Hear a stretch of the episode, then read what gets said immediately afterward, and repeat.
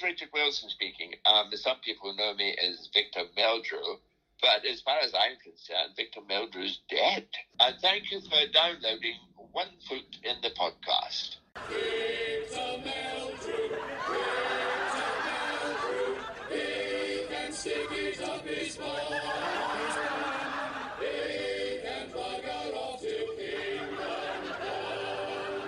One foot in the grave.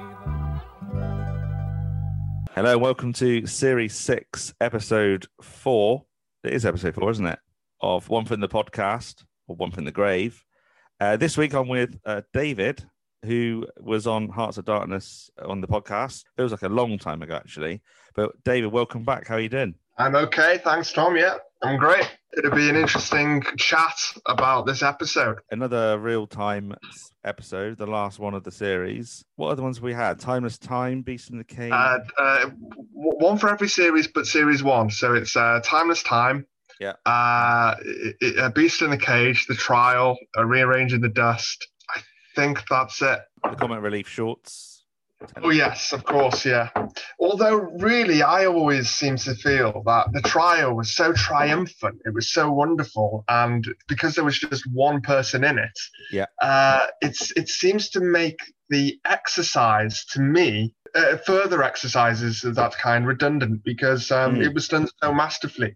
Um, there's no point in trying to try to do it again almost. That's, is that your But, uh, favorite? Is that your favorite of the real time? Uh, yes, I, or, or at least I think it is. I know the Beast in the Cage is is, is very popular too, and it's Yeah. uh, it's just great. But um, I think when it comes to um, uh, having a sort of mission statement, uh, there will only be one scene in this episode, and with the trial, there will only be one person. Uh, I, I think there's not much else. Not uh, there's nowhere else to go after that. Although obviously Renwick disagreed and decided to do an episode in minimal lighting. Um, Yeah, I think I think again, I'm sure you read up on this, but that's something that Annette and Richard were a little bit anxious about. You know, the, the fact that it's very low level lighting. They're worried about audiences not seeing the facial expressions, and mm, but through the dialogue alone, it's funny enough, I think. And the fa- fans of the show by this point more than familiar with what their facial expressions would be like. You know, but it- it's clear to us, the viewers. I don't know what it'd been like in that studio. Admittedly, it'd probably been very dark, wouldn't it? Because in reality, yeah. you got the candle lights on the loaf of bread and whatever studio lighting above them, minimal studio lighting as well. yeah, it's not it's not it's not easy to look at. No, It's uh, it's not particularly.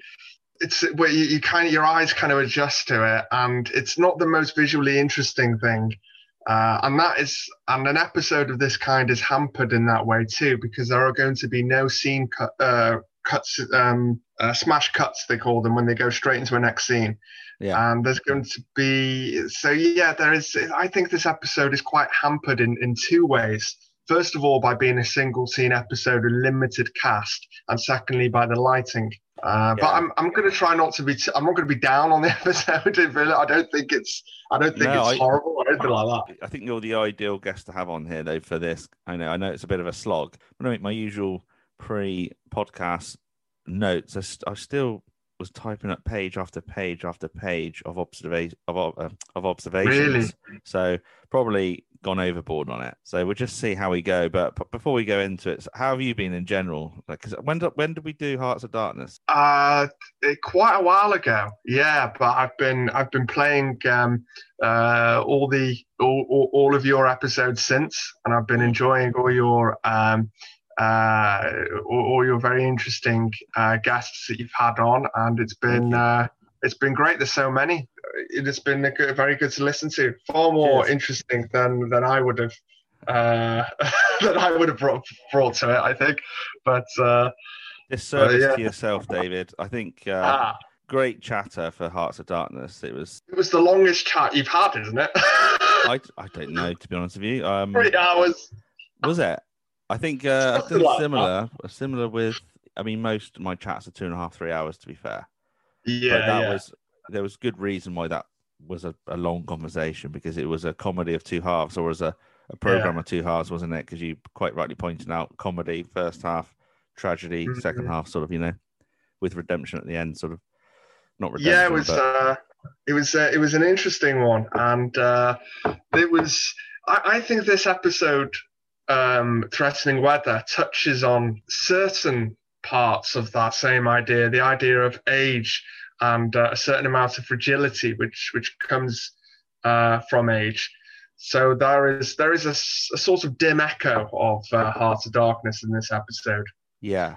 Um, yeah. it's not a particularly uplifting episode threatening weather it's it has a um it, it's it's the sort of episode which doesn't have it's the story is threadbare let's be honest It is. uh, It is, isn't it? It's. It, al- it al- I don't know if it's classed as a filler episode or a budget-saving episode. I don't know if Renwick had to do one every series from series. no i don't think so i know that happens with other programs they call them bottle episodes but that's Yeah. usually with, with series where they have a lot of special effects and expensive episodes to make elsewhere Mm, yeah. Uh, that's like Doctor Who, for example, and uh, programs like that.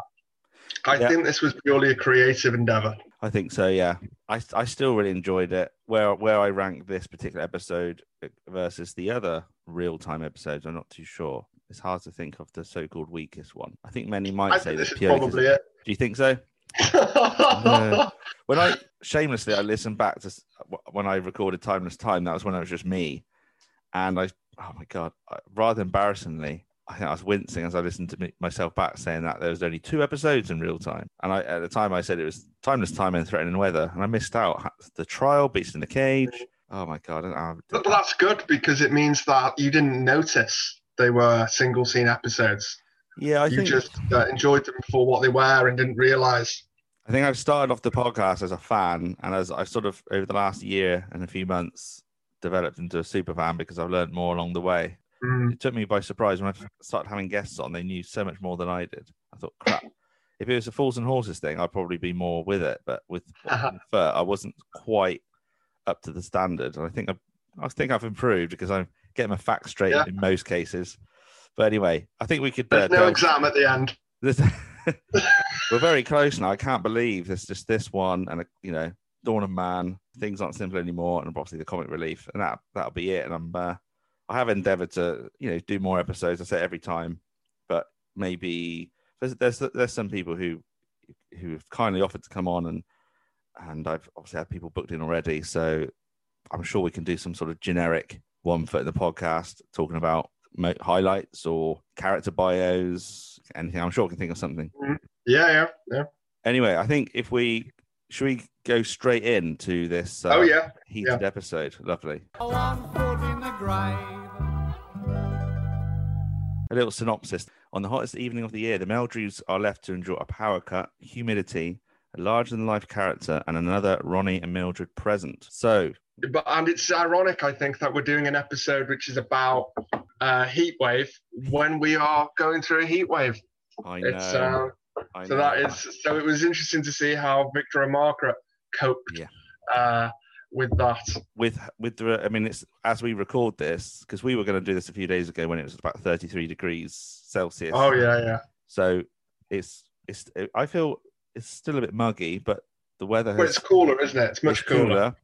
and um it just makes sense to to, to move because we've had a lot of rain this weekend i sincerely Yeah, yeah. we don't have a power cut otherwise we will be in the situation Well, that, that that was the thing. Uh, it made me wonder what part of the year that episode was taking place in because it's light now, isn't it? Where we are in in July. Yeah, because so an observation I made is a very dark set, isn't it? So studio lighting is completely down. So as again, is this not the first time the episode opens up without any credits? No. No, no, no Eric, no Eric Idle, just BBC logo, threatening weather, Victor Margaret in the living room, Victor slouched on his sofa, his couch, Margaret reading a book in the dark with a little torch rested against a, a cushion. But I think other episodes, I think, include, I think it's all the real real time episodes, isn't it? That don't have a proper. is, yeah. Along with One Foot in the Algarve, it? yeah, yeah. Mm. And is it Starbound as well? Does is, Well, does that the- start an end The game? three, the three specials, they have like a sort of a psychedelic opening. Yeah, they do. Yeah. Well, it sets the, the episode off at, at quite a uh, it's very gentle way, isn't it? It's it eases you into it. Yeah. Well, when you were saying the time of year this in the Meldrews universe, it's supposed to be a hot summer's evening, Mm. and they probably won't go to bed late, late because uh, there, there should be some light, shouldn't they, coming through the windows? I, I would have thought. Yeah. So unless it's like half past eleven of an evening when it does, it's mostly dark, isn't it, everywhere? I can't quite work out why, unless they're in our living room at home. We've got quite a small living room window, and it's sort of it's not looking out onto the street as such. It uh, we've got quite I a lot of sh- shade, so I yeah. I, I think it's probably very late. Victor set mentions that he, he, if he goes to bed, he won't be able to sleep until half three. And if it was too early, they'd go for a walk or something. Yeah, So- that's true. So it's obviously about it's it's it's late. It's like it, I would say it's probably about eleven o'clock, half eleven, something like that. And they're trying. They're just sort of they're at a loss as to what to do because the TV is off. Of course, it goes to show how it's a bit like it's a slight echo of that bit in uh, when their television gets stolen. And Oh, Victor Monday morning will be really at fine. Yeah, Yeah. yeah, He's really at loose end, and he's at a loose end here as well. So he's uh, he's somebody who's very much um, uh, he- he's very used to uh, technology, or at least having the home comforts of television and radio, uh, and Yes. he's forgotten how to uh, what what to do. Yeah, I mean, um, as ever is the way. Yeah, Victor is finding this familiar situation of British people, yeah, like stuck indoors, power cut, hot summer's evening, irritating and unbearable. But yeah, like Margaret as ever, composed, calm. She's battling through it, much like in Timeless Time when she's just trying to get to sleep, or uh, the all night party in um, Brian Murphy's episode that escapes me. Oh yes, yeah, yeah. Why, why, is, Um, why is that episode name escaped me? Uh, Singing policeman. oh, oh, the man who flew away. The man who flew, yeah. The man who flew away. Margaret is always, you know, she just she just battles through, doesn't she? But then she Yeah, yeah. crack eventually. I've made a note. Richard Wilson's already like a seasoned pro by now playing Victor Meldrew, where he can literally do anything in character by this point and can extract like plenty of laughter from the studio Mm. audience just by way of um, Mm. exhaling or sighing. You know, you know, just a few sighs. Picks up a large hand fan and wafts himself, but of course blows out the the candles that are placed in the loaf of bread. And Oh um, yes, it's bread, isn't it? I thought you know what? I was I was I thought it was a cake at first because it was uh because you can't quite see, but it is bread, isn't it? is it is bread? bread. I've, I've always Oh yeah, definitely bread. Definitely bread. Yeah, yeah. It's it's. I think the first half of the episode is better than the second half. The first half, it's uh, it's it's it is really it's much better. The first half, it's less um uh, sad. It has a uh, Yeah. there is it's it, it focuses more on being funny, almost as if Renwick thought. Uh, you know, he was he allowed himself the luxury of going a little bit deeper and more uh, melancholic in the in the la- in the last half of the If it happens in each of the minute by minute special, timeless time, you learn about the the death of their son. In Beast in the Cage, they're sort of after he's played the cassette tape with uh, Victor Yeah, that that gets a bit melancholy. Then it's a bit of oh, sort of pondering on about what life's all about. Um, I'm sure it happened. Threatening. It, it, we'll talk about in this episode the ending.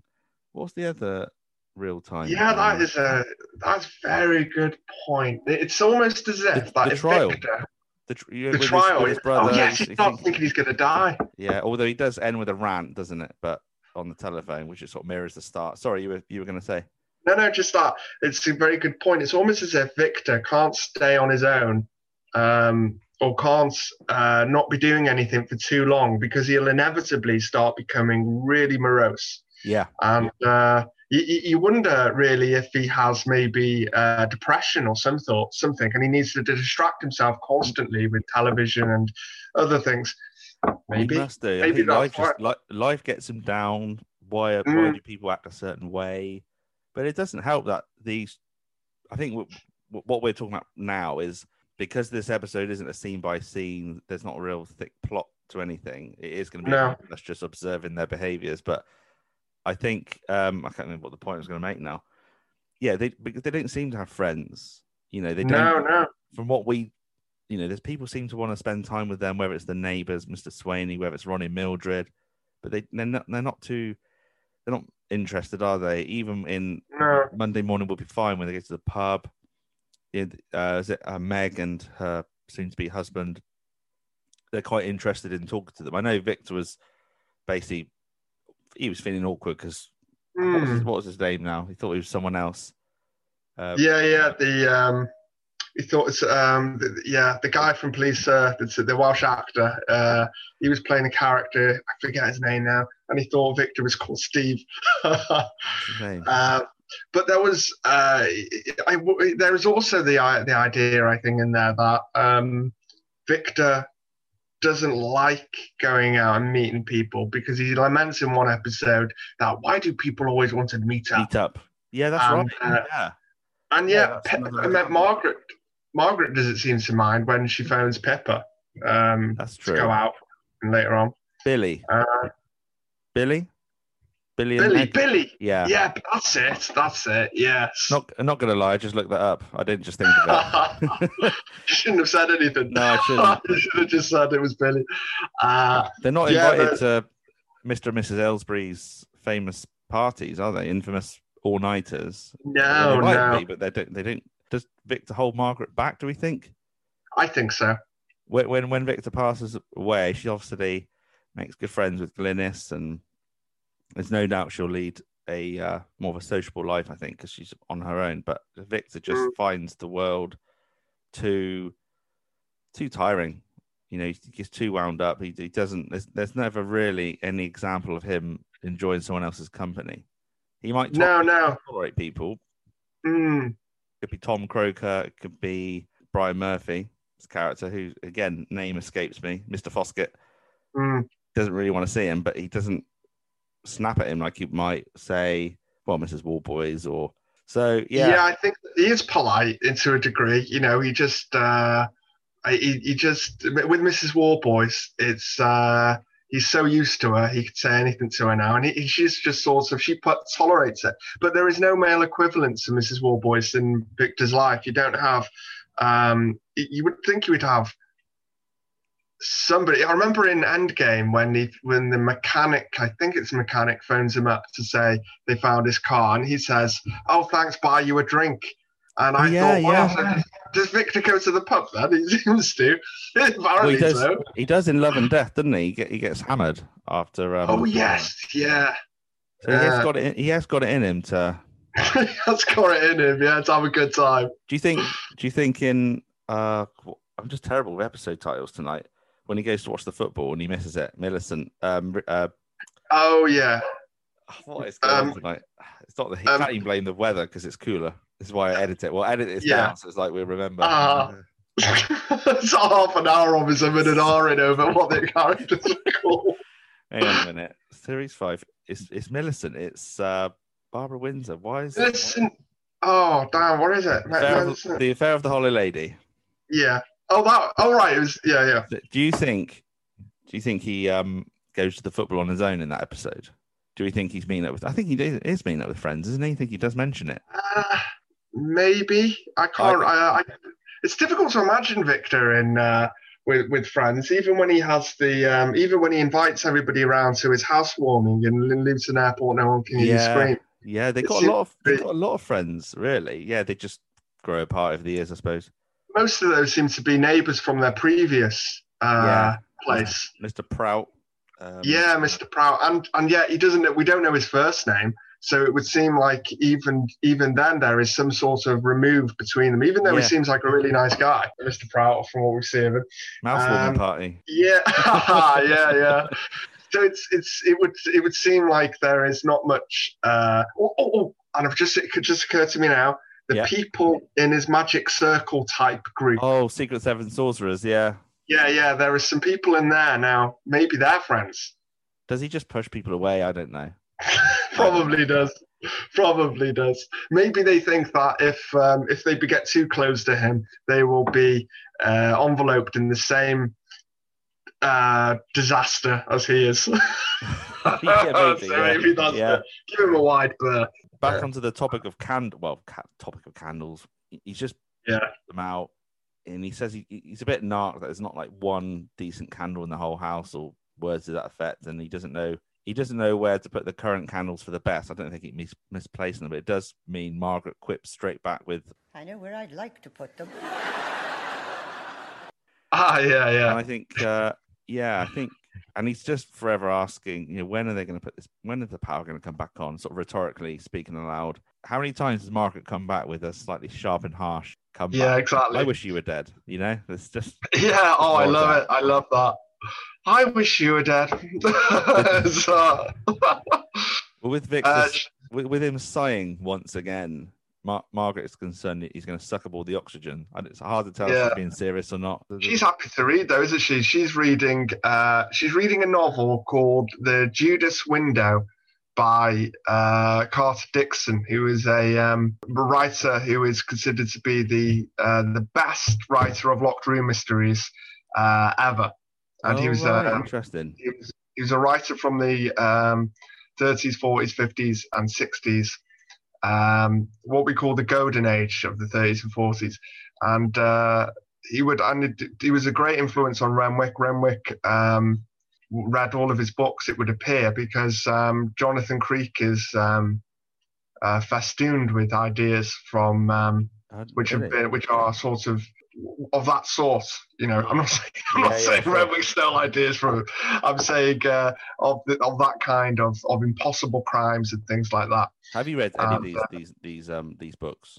Yeah, I've got a bunch upstairs. He writes under two names. He wrote under two names. Um, his his real name was um, uh, John Dickson Carr, and uh, and the pseudonym was Carter Dickson. So the novel Margaret is reading is uh, is a mystery featuring the character Sir Henry Merivale, Ah, and uh, and it would seem that Victor is also a fan of those books because he knew the ending, and uh, and I, I, think Victor is quite a mystery fan. We know he likes to watch episodes of Columbo, Poirot, and um, and Ruth Rendell mysteries, and um, so yeah, he is. It seems like he shares uh, Renwick's interest in that area.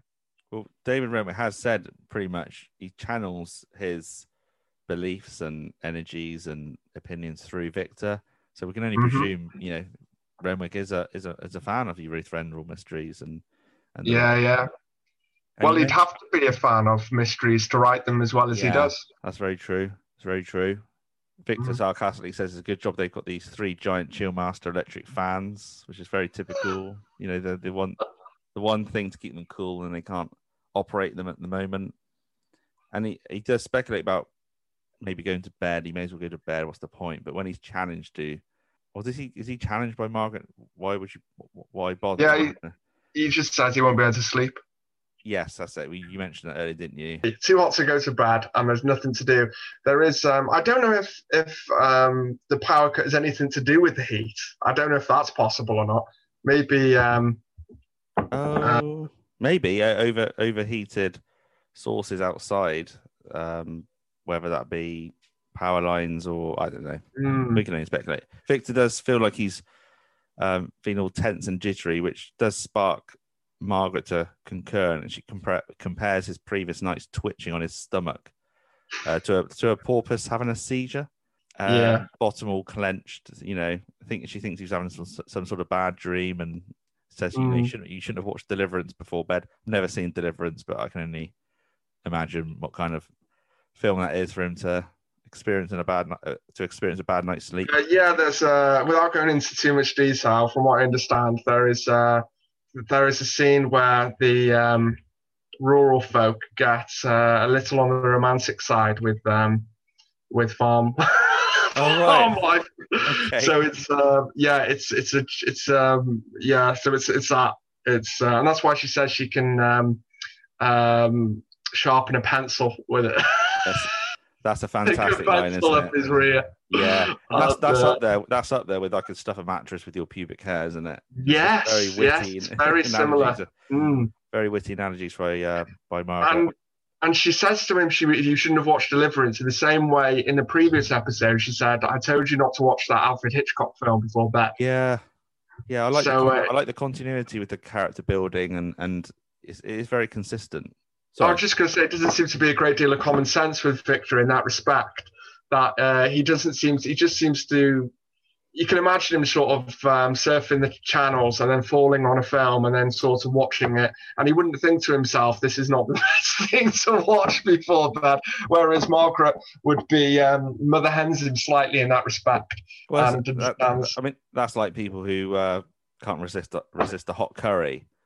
Mm. next day they're just suffering for it. So yes, he does enjoy these these type these types of genre film or, or program. He's a little Yeah. riled up at this point though, he's staring out the window, um, which he's about to open, but Margaret snaps at him not to open the window due to the possibility of being eaten alive by the mosquitoes. Uh, so, especially since um, her over the road with the ornamental pond. I don't think that's the the Aylesbury. I think she'd say if it's the Aylesbury's or just some other unknown, unheard of neighbor. And uh, he does Victor contemplate shoving his head into the fish tank, and he observes the chrysanths. Never mind plant food should have given a sachet of Viagra. So he's just Yeah. observing everything he sees right now, and any any line that comes out is at this point making me laugh anyway. At least, well, in the audience. That's when the lamp falls on him, isn't it? And Uh, uh, Well, later on, yeah, yeah, I think that's when he mentions the Viagra. he mentions it. I've written down that he yeah he does mention the Viagra that then, but why have I written down that uh, never mind plant food should have given it a sachet of Viagra? Does he mention it twice then? I don't know. I can't remember. You're definitely right that he men- he mentions it. And She says, chrysanths. yeah. Never mind. Obviously, plant food chrysanths should have given it a sachet of Viagra. She says it gives him. Um, it's it's lucky it had a soft place to land. The um, uh, Yeah. the lampshade. So he's so he's trying to say he's trying to insinuate that if he was a little more. Um, I'm just gonna. I'm not going to finish that sentence. it becomes a different podcast. Uh, I can. f- I'm gonna be geeky and just find out because it's doing. There's a website there. Okay, so yeah, just to go on over to the script. Look at these chrysanths. Three days and wilting already. Never mind plant food. I should give you a sachet of Viagra. ah, there we are then. Yeah, Oh, that's yes. and So that ring, so yeah. when so when he mentions it again later on, it's a back reference. Oh wow, okay, very good. Well, she says, Yeah, "Good job well, it landed on something soft or something," don't she? Later Yeah, on, yeah. We'll get, we'll get to that. That's fine. Uh-huh. So Victor is still a man who irrationally displays any pain he's suffering with. Thinks there's sort of pain all down his front again, and he's obviously thinking the worst. And it's definitely not wind, like he points out.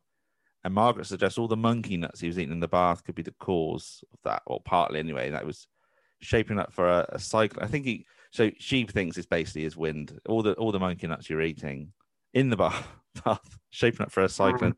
I think I'm sure he was eating monkey nuts in Victor in the Bath comic relief episode. Do you remember that when he's just scoffing away? Uh, yeah, yeah, yeah, yeah. Because I remember you mentioned it in a, in a previous pod. Yeah, Because I, couldn't, After- I couldn't make out what he was eating. I think Nikki, who had on, said, "No, that's the monkey Hmm. nuts." I you were saying it's a funny thing to eat in the bath, just nuts. But uh, yeah, I'm sure I've eaten in the bath before. I'm sure I have. In fact, I will. I will have. I think it's... So on the back of Margaret's jibes about his bath antics, Victor defends himself after the buggering about with a new lawnmower. In the trial, he, he talks about trying to mow the lawn, but due to the wet weather stopping him, and he sort of Yeah, he can't- the, the, to the to the gods. that's right. Yeah, because it keeps um, it keeps raining, doesn't it? And yes, so- that's right. Yeah, Something like that. Yeah.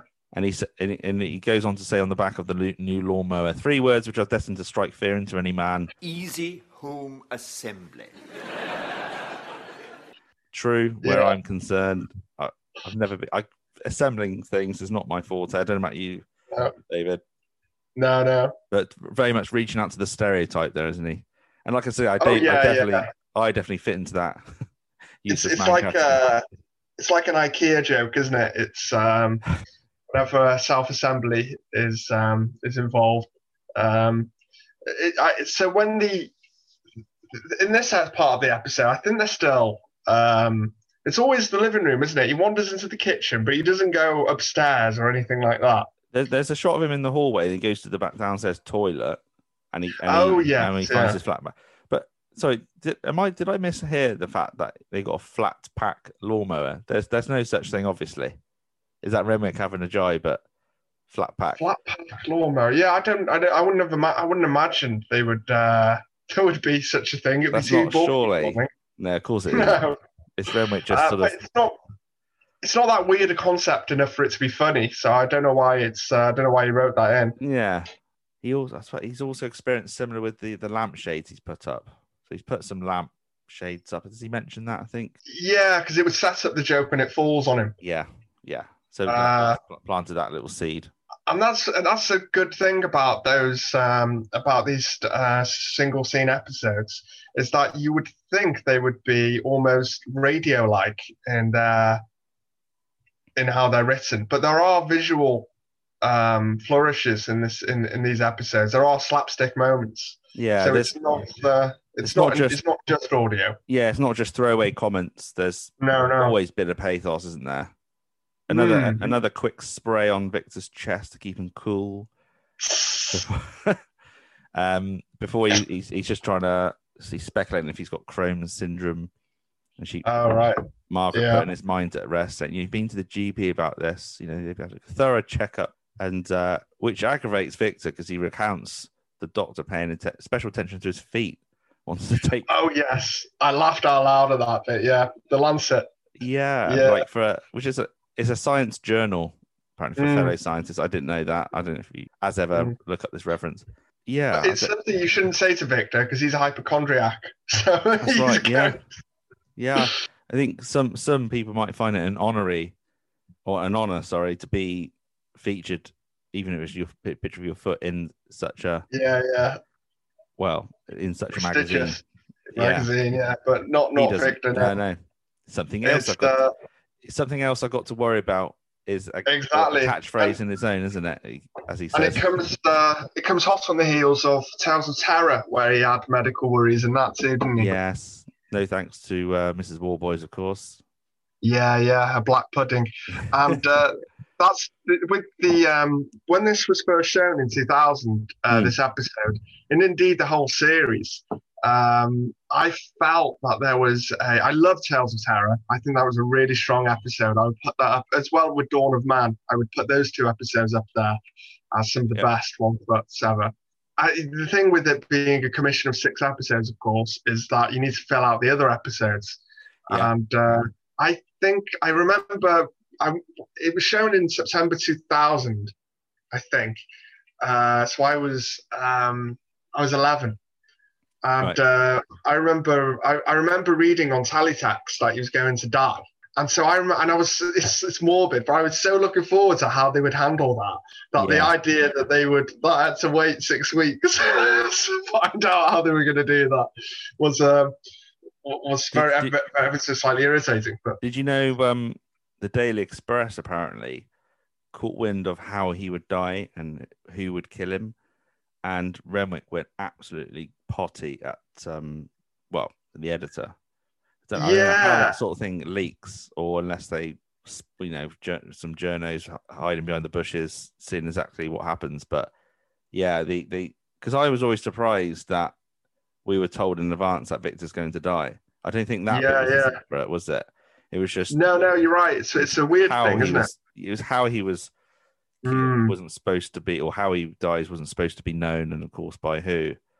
But um, thankfully, there was a time before social media, many years before, so? Mm. no one really would have, unless you bought the Daily Express. Um, at the time, just I certainly didn't recall, don't recall hearing. No. Uh, no, I, I knew then- about, I knew about the uh, impending death. I must have yeah, but then it isn't.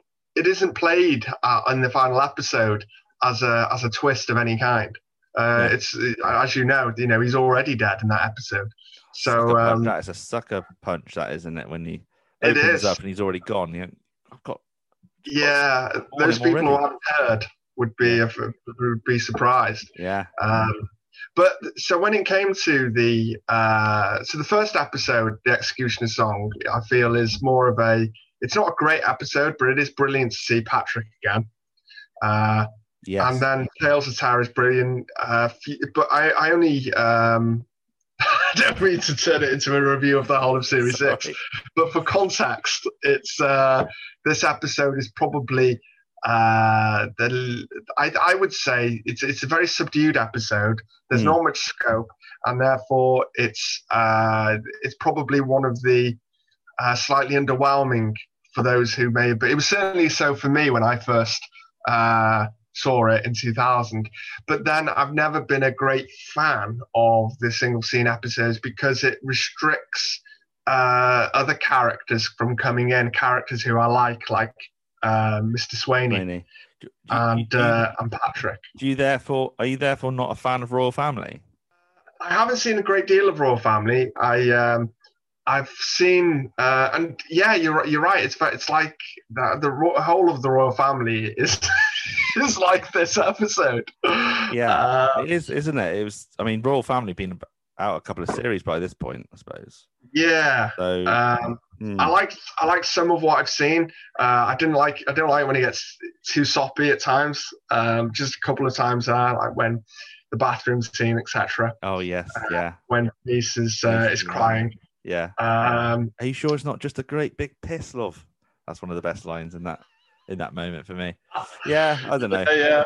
We, we Yeah, ought to, I- I- we yeah. ought to uh, try and get back on uh, back on topic because I could talk. Oh yeah, yeah. Of I could talk about all comedies with you in particular. Oh, yes, of course. Sorry, Victor rues the day. He didn't he didn't purchase a, a foot spa from Debenhams, but he, he had Yes. the spontaneous idea of popping to the downstairs toilet, popping his foot down. The, Yeah, that's weird, seat isn't it? putting the fl- yeah, and I mean, if it's not a yucca plant, it's his foot, you know. So- but anything to cool yourself down, he just seems to think that's that's fine. And he, I think he walks past his cap, his beret, hung up on the the coat hook, Mm. which yeah, brings on a rant. And if I ever find the bastards who did this, they'll know about it, I can tell you that much. Coming to it when you can't put your cap down on a pub table to go to the toilet without someone stuffing a cigarette out in it. If that's what happened. Well, I don't imagine it's a moth with a very healthy appetite. Some yob's idea of an hilarious prank.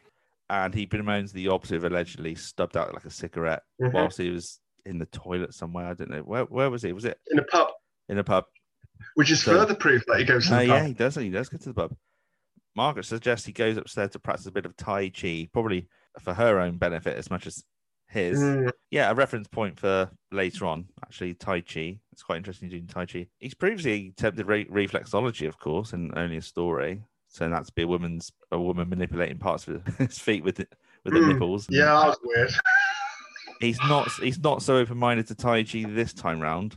Well, to this kind of um, therapy anyway. But he's been doing It it, with Mr. and Mrs. Aylesbury. I wouldn't have thought he wanted to be anywhere near Mr. and Mrs. Aylesbury. It's uh, I suppose it's a little foreshadowing about his health that he because he needs the doctor in the fir- in the last episode, or at least he has the district nurse coming round who advises him to go running, etc. Yeah, that's So true. So they, they are thinking about his stress levels, and it's a neat uh, red herring, I suppose, because a discerning viewer may believe that he's going to drop dead of a heart attack in the final Yes. episode. Well, and like Uh, you said, in, in, Ta- not the case. in Tales of Terror, there's that hint that his health is declining, Mm. which of course is it Tales of Terror with the black pudding. yeah, yeah, yeah, is, it is, yeah. Well, Vic, Victor recounts getting up at six o'clock in the, this very morning in this episode Mhm. to practice Mm. to practice the Tai Chi on on his own, uh, which he which he obviously struggled with um, afterwards due to the various aches and pains with his joints. Mhm. Walking home like a, chi- a chimpanzee, as he describes it. So um, there's quite an image in your mind that he's willing to get up that early to do that. I don't think it counts as exercise, but therapy or meditation, whatever. I, I've never experienced Tai Chi. I've heard, obviously, I've heard of it, but anyway, Yeah. probably good for Victor. He says a, a strange uh, phrase uh, which he's never used before. He, say, he says um, fart arsing around. Yeah, I put, Uh, I made a note that that's not something he would usually say, is it? Fart No, arsing. it's a bit coarse for, for Victor, isn't it?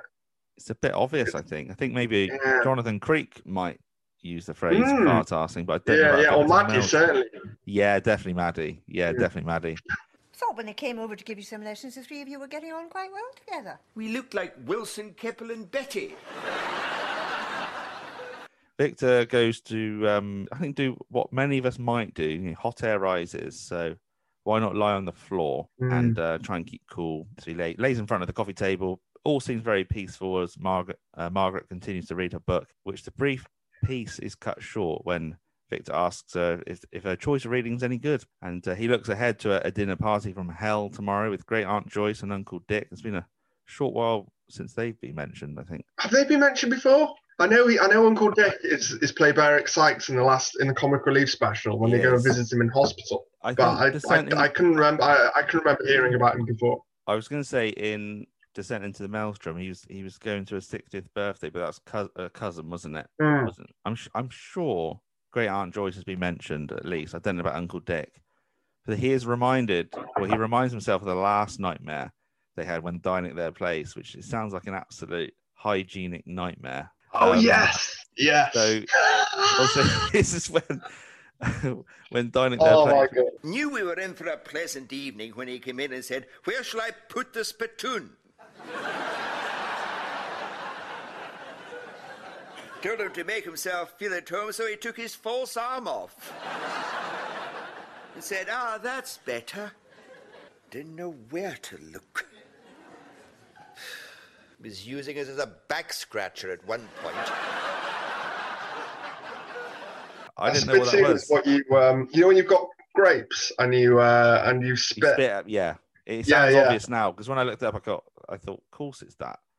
So I just Yeah, thought yeah. Rodney and Del in, um, I was just going to say that remember that? What was that? in in uh, Let Sleeping Dogs Fly when they're eating uh, Albert's grapes That's right. instead of taking them to him in the hospital. And all along, Uh, you two sat at home eating my grapes. Yeah, That's it. Yeah, yeah. it's funny Anyway. how these things, I know. uh, all roads lead to Fools and Horses. Yeah, Whenever in life we could see, we could be in a museum, see an antique spittoon, and immediately start thinking of Fools and Horses.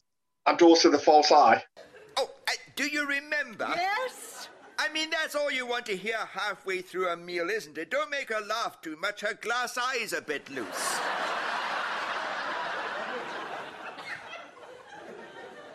right in a plate of salad.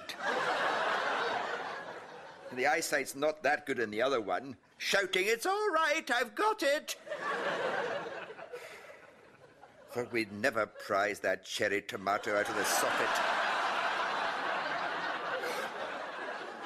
It's very uh, very macabre humor, but it's um it's it's it's it's related anecdotally, like like many of the things in in in Yeah. uh, David Raymond's They just- Just ludicrous um, Yeah. anecdotes, you know. Because you do wonder, you know, like, it- but I suppose that's what happens in real life. People do sort of tell tell people things they already know. They certainly do in television. Yeah, but it's true. his way of revisiting it. He's thinking out loud. Yeah, it's thinking out loud, uh, almost rhetorically thinking out Yeah. loud. He, he doesn't expect a response. It's bad enough with the lawnmower without having to put the dinner guests back together. Quite a, a witty retort. It's obviously referring to the, the fake arm. And Victor contemplates emigrating due to the weather, sort of tongue in cheek, of course. Uh, I'm sure he wouldn't. When I heard that, I if um, well, I don't know where he would. I mean, I know he's only being silly, but uh, there are plenty of warmer places than than one foot, uh, than London. So Mm. England. So he's going to um, he's going to make it worse. he will end up going somewhere even hotter. Well, why not Scotland? You know, they're, they're never. Ah, their, yes. Well, you say that I was. their nationality is never referenced, is it? They're both a Scottish couple, but they we don't ever Yeah, hear. I was thinking. Or am I wrong? Yeah, I, I no, I think they are a Scottish couple. Although, um, that I was thinking the other day how his pronunciation of bastard Yeah. is English, well, it but was, it his was but years and years before I realised Richard Wilson was Scottish. It's just it's the Yeah, yeah. Scotsman I've ever heard. well, it's the, it's the Sean Connery thing, isn't it? It's trying to um, uh, lose the Scottish accent in order to have that RP accent, which they uh, which they Hmm. enforce in drama school. Oh, okay. Um, which is why nobody other than them talk like that. Very true. Yeah, yeah. This talk of you know emigrating due to the weather does lead him on like a philosophical speech about not watching the weather forecast because you know if, if it's going to be nice in the morning, why would Mm. you want to know it's going to be worse in the afternoon? It's it's best just to not know about it, and that's something that Mm. Renwick has brought up in the weather book. He doesn't want to know if it's going to be peeing down in the in the afternoon. If it's sunny in the Mm. morning, so what's the point in enjoying the morning? Sort of, uh, which I which I get. I think most of us do check the weather forecast, whether on television, your phone. I "Oh, disagree with it though. I, I think if you know it's raining in the afternoon, you're going to enjoy the morning all the more. I suppose so. Yeah, that's the other way to look at it. It's, it's there's two sides to that, isn't there? Depends on the day for me. One day I might think Mm. that's, that's no point. By twelve o'clock, it's going to pee, be peeing it down. Yeah, Like yeah. you said, you might want to make the most of it. Like I said, there's certain things you never want to think about. And Mar- Margaret says, "What sort of things?" Well, I don't want to think about them, do I? Yeah, yeah. Quite funny. Yeah. Of, co- of course, what the episode is referring to there is, um, and we'll come to this later when the next character comes in, but Yeah. it's talking about um, age and um, being disabled when you're older. So that's Mm. the sort of thing it's hinting at, I think. It's you Yeah. don't want to know that you're going to end up being in some way incapacitated. Um, you prefer not to know. I think that's what, what the episode's trying to say. Yeah, I th- but Victor's sort of slightly contradicting his idea of not wanting to know what's going to happen next in life. But he's always anticipating the worst, isn't he? In these situations, like he's anticipating Oh, yeah. Great Aunt Joyce uh, dining experience to be another nightmare. Or Hmm. Yeah. when, he, when he's forced to, to have a meal with Patrick to make up for their fallouts. He's, he's not really enjoying the moment because he's not looking forward to it. Or I suppose I re- he knows. I suppose. Yeah, I think I think uh, experience has told him. I remember Renwick saying once that he prefers to um, uh, assume the worst and he'll never be disappointed. Yeah, Uh, that's what Renwick says about himself, uh, Yes, which yeah. is, you know, that, that, that, that's that's all very well, but you're not going to see that um, printed on a tea towel, are you? it's not going to be a big seller, is it? no, it's not. No, no. There's no fridge magnets to be made of that quote. right in the moment of, of preaching to Margaret about making the most of the here and now and what it would feel like if we knew all of the horrible things that were going to happen, the lampshade falls right down on his crotch area. I mean, if you knew now all the horrible things that were going to happen to you. Ow! Which is It great, does. like I said, great visual slapstick comedy. It is, yeah. Um, like I said, we already know about, about the fact that he's put up the lampshade for the lights earlier, and Margaret puts it down to this, you know, tighten up the screws. There's a few sort of uh, double entendres from Margaret. You know, glad it, landed, glad it landed on something soft or something. Is it still in My one piece? favourite- My favourite double entre- double entendre is in rearranging the dust when she says about the spider. It'd probably be in his fly. Probably right feel right at home amongst all the cobwebs. Uh, but there, there, you get those every so often. They kind of creep out there. Is it still in one piece? He's brutal, It isn't like- with their humour? The, la- the lamp uh, shade thing it livens up the episode a little bit because it's obviously a very static episode. Uh, Yeah, they're all it is. stationary for the most part. I suppose we should be glad it fell on something soft. there are two ways of looking at single episode sitco- uh, episode single scene episodes i think is on the one hand there's more uh, verisimilitude with it you feel like it could happen in real life Yeah. uh, you feel like you're you're spending time with it's it's a bit like gogglebox isn't it you're watching people in their living room and you're in your living room um, but on the other hand it doesn't open up to anything there are no cuts to the next day or anything like that you know you're not going to meet many of the characters uh, and so, in that respect, I find these episodes quite uh, claustrophobic. And um, I've always uh, liked Mr. Swainey and Patrick and so forth coming into it, but they're only in two episodes a series. And if I if I had my way, every episode would have Patrick in it. It'd be like Never the Twain, the uh, neighbor uh, rivalry sitcom from the 80s. And uh, but then of course it's not just about Pat. It's not about Patrick. It's about Victor and his life, and uh, you need to see every every corner of this life in order to gain some kind of idea about how this man lives. I mean, three and a half days it had to do that, but no, it had to come down just at that moment. Oh, Who, who's your favourite side character of any sitcom? Wow, that's a question, Would, would, would, Mr. Would, would Mr. Swainey be right up there for one of your favourite side characters? He does, although, uh, like we, as we've said before, we do wish he would be uh, unambiguously a psycho. Like we know Yeah, that his mem is real. I would like, uh, I would like them to sort of, um, uh, kind of suggest every so often that maybe people are dying over there. I don't know. Really go dark with it. I don't know. Maybe that's too much. But um, a trigger, I suppose, would be the most yeah. obvious. Yeah, Uh, that's a good that's a good shout, Trigger. um, there is in yeah in in sitcoms there are so many great characters who just um, appear on a recurring basis. If it's uh, Kripke and The Big Bang Theory, or if it's Bulldog and Frasier, uh, there, there are all these different kind of characters who kind of peek in, uh, walk on every so often, but Father not in every Ted. episode. Who's who's Oh, the couple in. Father Ted who like beating each other up, but Yeah, yeah. Um, John and Mary. Is John that? and Mary, that's it. That's one of my favourite Yeah. side characters. I, I, it comes as a, a duo. Gosh, yeah, they hate each other, don't they? Yeah. And uh, Larry, what's the, what's the guy name? Is Larry Duff? Larry Duff in Father Ted, the Oh, guy who phones on the phone, Oh yeah. and he always catches him at the most inopportune moments.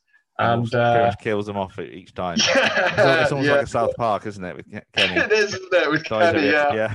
yeah, yeah, yeah. Patrick would sympathise because he's been in even worse trouble. He had uh, crab at his uh, in his in his shorts, didn't he? I, you know what? No word of a lie. From I saw that episode and I was about nine.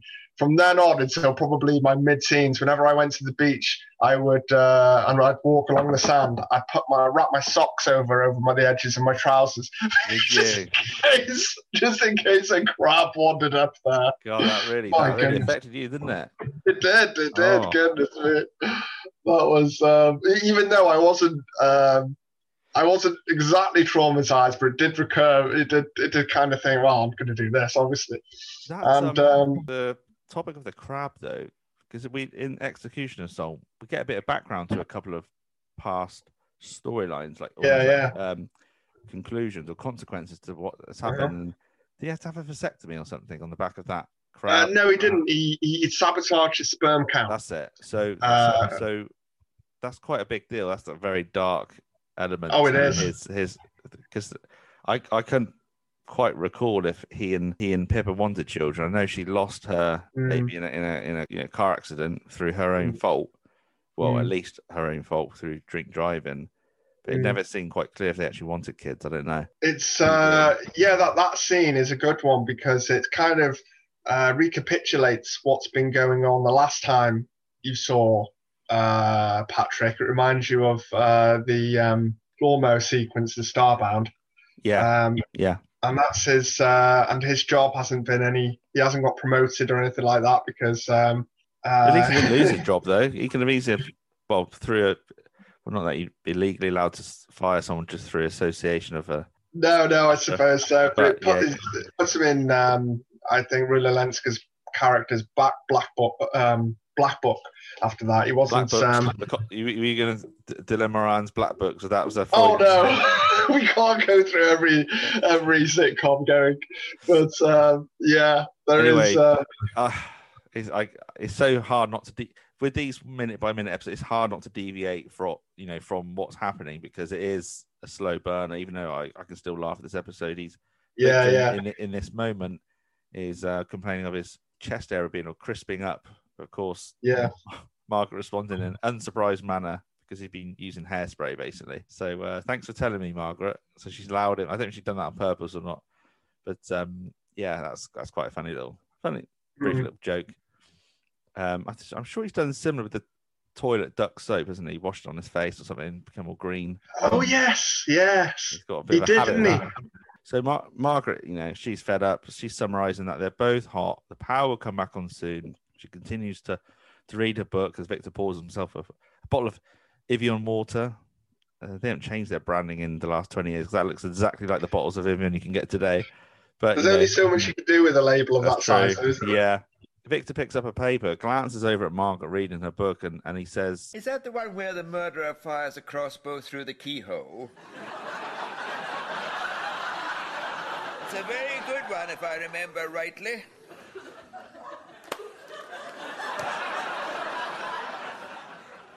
What? Why do I bother? I have no idea sometimes. But all that happens at the beginning, surely.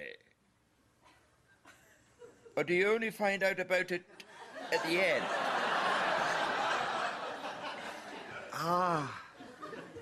Yes. Sorry about that. She's livid but speechless, slams the book shut, which uh massive spoiler from Victor. Yeah, yeah. Very sort of she's she's quite baffled by his cl- clumsy comments and Victor realizes his mistake. When when Victor realizes he made a mistake, he's quite funny. Richard Wilson very funny at putting that sort of whoops, sorry look. Sorry about that. Sorry about that. And he thinks, Yeah. surely that was at the start of the book, or was it the? And uh, yeah, just just to rub salt into the wounds, he asks for Margaret's torch so he can read his paper, and um, she reluctantly quite an- It's quite an interesting comment what Victor makes because that is the thing with murder mysteries. What happens at the beginning, we only find out at the end. Yeah, Uh, so Yeah. it's, um, but then again, you would think he would know that. He's such a fan of these things. the the first article he being Victor reads out it's about a man who never throws his urine away. He's kept everything he's ever Yeah. passed since the 73, all bottled in a wine cellar. And Leicester, Leicester County Council court ordered to have it removed. Any of these newspaper articles in, in the Gazette, in the local rag, are just so absurd, but so funny. It's so Yeah. creative what Renwick can think of. Mm. He's only, I mean, you can, if you if you glance at the magazines on a rack in Tesco's or whatever, on a news agents, you, if you see something like Cosmopolitan, and you'll see like a so-called quote from some randomer saying, "Oh, my husband was sleeping with uh, pet Oh, definitely. Yeah. So it's Yeah. like that. These stories do exist, whether they're true or not is another matter. But Yeah. Yeah. I do like that. Um, what Renwick could, could uh, muster up. Yeah, I wonder if he was. Um, I wonder if he'd had the idea of that because it's a very vivid idea. Put somebody keeping bottles of urine in their wine cellar. I wonder if Mm. he was going to introduce that. Um, it has that kind of. Uh, um, uh, what's Brian Murphy's character was called? Uh, Mr. Foskett. Mr. Foskett. Foskett had a collection of uh, Dentures. false teeth. It's Yeah. a similar dentures. Yeah, it's a similar kind of idea. So I wonder if um, Renwick wanted to put that in and couldn't find anywhere, so he just tossed it out during um, yeah an anecdote. Possibly. I mean, it's like Victor in the Bath comic relief episode. That was scripts from the trial that they can fit into the Mm. 30 minutes. Yeah, yeah, The uh, the article finished off with a predictable but witty pun. It's not the first time people have tried to take the piss. Margaret interrupts him, bemused that he's, he finds these articles amusing. Um, Yeah. I don't think Victor finds it as funny as she thinks he does, but anyway. yeah, yeah. You're right there. It's a sort of uh, there's. A, I know what she means. I think men do tend to find they have this sort of schoolboy humor. uh, so, but yeah, but he was he's more reading it in with incredulity than he is with amusement. Mm. Well, he's got nothing else to do, has he? He's, that Yeah. bored. Um, further, You think toi- he would read though, wouldn't you? Mm, yeah, you would. Well, with with as much lighting as you poss- possibly uh, source. Further, further, that's further toilet, Crossword. further toilet content in the local rag. Soon, one day, you'll be able to go to the toilet over the internet. I mean, the closest you can get to going to the toilet over the internet, I suppose, is apart from posting, you know, photos of your toilet experiences. I would say if you had to pay to use a public toilet with an app on your phone, that's the closest I can can gather that that's what they would be I, predicting. I think it's um, I think it's a comment on how um, how much you can do on the internet at that point in 2000. yeah, So it was the most ridiculous idea. But he was right. He was quite prophetic in this episode. Later on, he just um, they mention um, he, he says that Rolf Harris could have been dead and they could have digitized him for Yeah. um, Animal Hospital. And that's what people are doing now. It's uh, there is only only two days ago, uh, Paul McCartney released a video in which he was uh, he looked like he did in the mid '60s uh, because they de-aged him yeah. and uh, and, they're, and the government are really worried about this kind of thing. So it's uh, it's quite um, forward thinking of of Renwick to to slip that in there.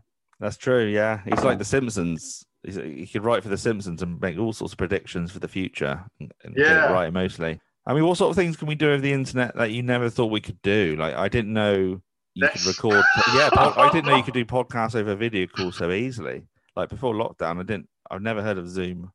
Microsoft Teams No, seemed to just come from nowhere um, when lockdown started. I did not. I know, and obviously, you, know, you can Facebook Messenger and Skype calls and stuff and FaceTime, but I, I wouldn't have known how to record it, such a thing No, no. until last start of last year.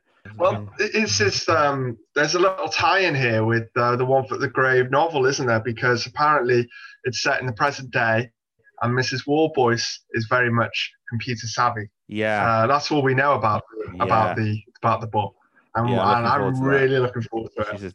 I was just going to say when when that book comes out, I'm going to remember 2021, not for COVID, but for when the One for Grave book came out. Sorry, that's tasteless. But at the same time, it's apparently a novelization of some of the later episodes. Yeah. Uh, so it's a weird um, juxtaposition between doing a remake and doing a. Um, uh, I don't- it's, well, that's what it is—a remake, but covering the same same thing. Going back to sort of Victor, what he what he would be like maybe using the internet as such. You know, he likes reading the the local rag of these obscure, absurd articles. I think if alive, he'd definitely be clicking on, on all those third party adverts that disease most trashy websites, you know, where you click about 50 times to get to the article and it's usually nothing. But, Ah, you know, do you know what I mean? I definitely think he'd be endlessly clicking on these articles and these bizarre mishaps and obscurities from people's lives. I, I just think he's definitely the sort maybe, of maybe. I don't know if he would have. Uh, I don't know if he'd get far enough with the internet to. Um, I don't know. Maybe, maybe, but he's. Uh, he, he might still be reading a newspaper. He might be quite analog. That's true. Yeah, he might be Um, sticking to his guns with uh, avoiding certain. And it's a local paper as well. He's reading, so it might be have uh, might be coloured by his interest in what's going on locally. Well, you're saying what's going on locally. We're approaching that now in the scene in in a, in a moment with with a, someone breaking into his car. But before that, we hear a cartoon-like sound effect of a buzzing sound, which is obviously the mosquito. the mosquito is uh, made its way inside. He's he's off to retrieve the insect repellent. Margaret's blaming Victor obviously for previously opening the window, but I don't think he did open it really, did he? He must have done for it to come inside. And we, we hear I think he, if you head outside, he sees something outside and can't it's not quite audible, but Victor's arguing with someone. Um, you can put the subtitles on, you can it does bring up some of the dialogue. Hmm. Sounds like he's asking someone to get out of there, I'm presuming his car. And you can just like make out him saying, Get your toes out of my headrest or something. And he returns indoors, aggravated by this this young bloke and his girlfriend down the road having sex in his car. And he entered by the sunroof. Don't have your sunroof down, Victor. That's the that's the first mistake. How would they be able to squeeze through his sunroof? Oh no, no, I'm sorry, they, they didn't get through the sunroof, did they? Uh, of course not. That's stupid. no, they, they must have. He must have left the doors unlocked, maybe. Well, sunroofs from I mean, his car. I mean, it's a, probably a mid to late '90s model. The sunroofs were pretty large. I reckon some people could if it was a electronic sunroof. But yeah, they could have reached round to unlock it if it was a manual lock-in. New car as well, isn't it? It's one they've. Uh, in this tells series, thoroughly. So Yeah. yeah, so it could be electric sunroof.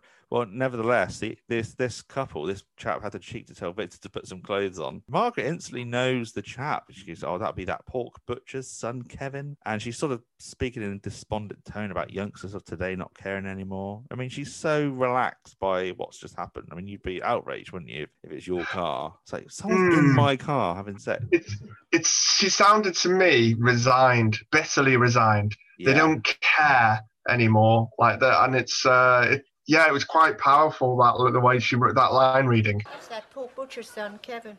You see, they don't care anymore, youngsters like that.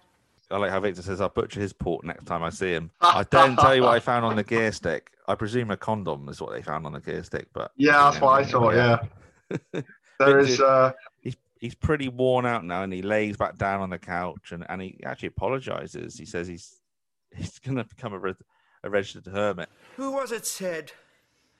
Hell is other people. And you expect this to follow with another philosophical discussion, but suddenly Margaret replies with Mrs. Smedley at number 14. it's the- it's a sort of bridge, isn't it, to the next uh, section of dialogue. It is, yeah. Did you know? I mean, I looked up that that phrase, "hell is other people," and that's uh, Jean Paul Sartre. Is that if I pronounce that correctly? From his idea. play, from a play, No Exit. If anyone's familiar All with right. that, but it's from that apparently. But yeah, Mister, Mrs. Sorry, Mrs. Smedley said said this as she came back from Benidorm. So she's obviously been been on one of these cheap budget holidays. I mean, Benidorm's supposed to be really really nice, but there's obviously a side to it, like Ibiza. There's a family side and there's like a clubbing side. I think Benidorm is the I- same. I think. Yeah, maybe that's the what Renwick meant by that. Is uh, you would think if she was coming back from a sunny place, she'd be really happy and ebullient, Mm. but it turns out she is really grim faced about uh, about life. Yeah, So- yeah. For some reason. Maybe uh, maybe she should have married Victor instead instead of Margaret. She sounded like they could get on.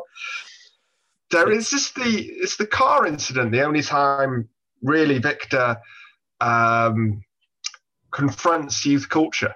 You don't really see a great deal of, of youth in uh, or, or or nowadays there would be talking about hoodies and people wearing um, Yeah.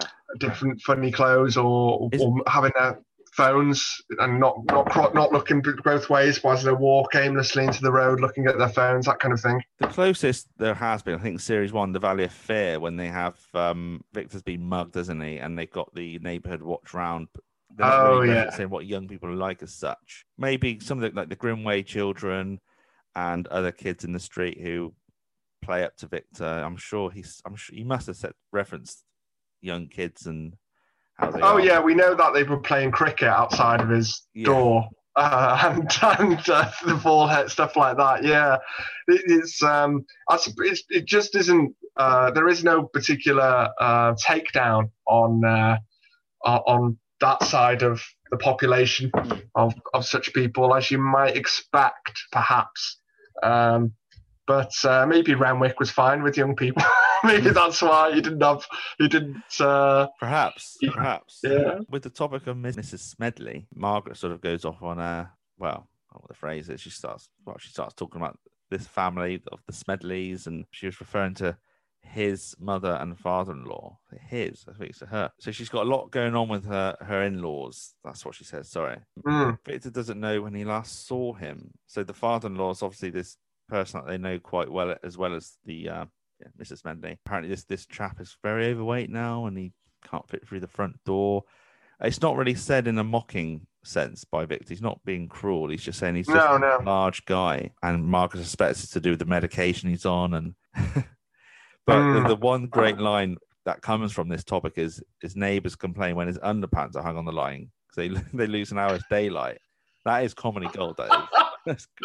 Oh my goodness, yeah.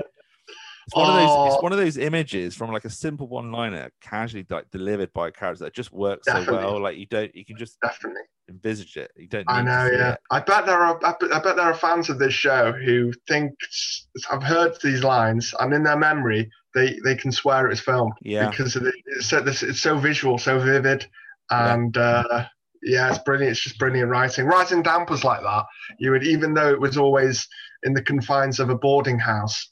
Uh, it, it, it- through the dialogue, they were able to do so much, and it didn't feel claustrophobic. No. Um, and if, uh, there's yeah, it's, it's brilliant uh, imagery that can come through with um, anecdotal dialogue. Yeah. Renwick's the master of it, I think. You know, Yeah, yeah. back to the, the newspaper articles, they're just so funny. Yeah, Victor yeah. says he'll, he'll be reporting the young couple's actions to their parents, and gosh, how young are they? To his parents. Uh, He, yeah, like I said, he does mutter to himself about the of today and morning, noon, I think- night. That's probably why they did it in his car because uh, they've got parents at home. I'm giving far too much thought into that particular scene. podcast, Um, you can go into as much detail as, as Yeah, the yeah. right context. I don't know how they got into his car. I'll have to say that. Um, Yeah, But um, I, maybe maybe he kept the windows open because it was so hot. Yes, maybe actually. But she, I think Renwick they- should have written that in there. Yeah. All we know is that Margaret says you, you left the sunroof open. Or that that he he describes how they got it. well, how he thinks they got in. But yeah, I don't know. But what a hmm. relief! The power comes back on. They they Oh, they brilliant. It's just oh the television on. Yeah, the fans. It's so bright in contrast to the visuals we just had. Oh, it is. It's shocking, isn't it? And I think Just four surprise you. seconds, four seconds of power, and, and it just immediately Oh. switches off. And, and obviously, you can't see their expressions on their face when it switches, but you just know they're just thinking, "Oh my Christ!" Yeah, yeah. And uh, The relief, he says, doesn't he? The The relief. yeah, Bloody yobbery. Morning, noon, and night.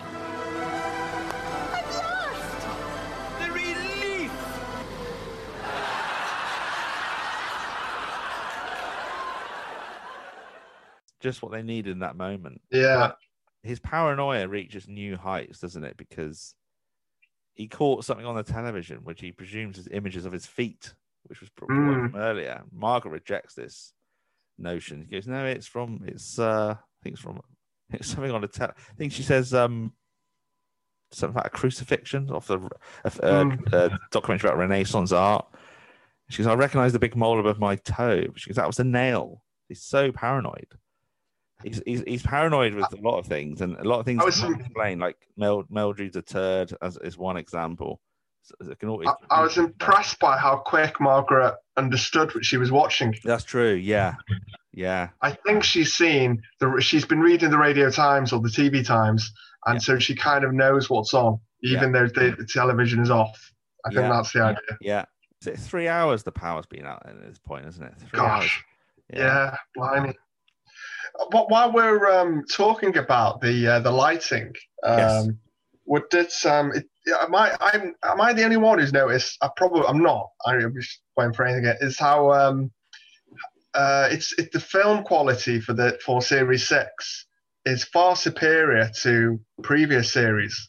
It no, seems everything seems so more brighter and sharper with more clarity. It is. No, you're, you're not. You're not alone. I that that stands out a mile. It stands out Mm. an even even between Endgame, I think Mm. Endgame and Series Six. There's just, it's just a lot brighter, isn't it? I don't know. It's the set designers have made everything a lot more white. Camera technologies. uh, I think it's the technology.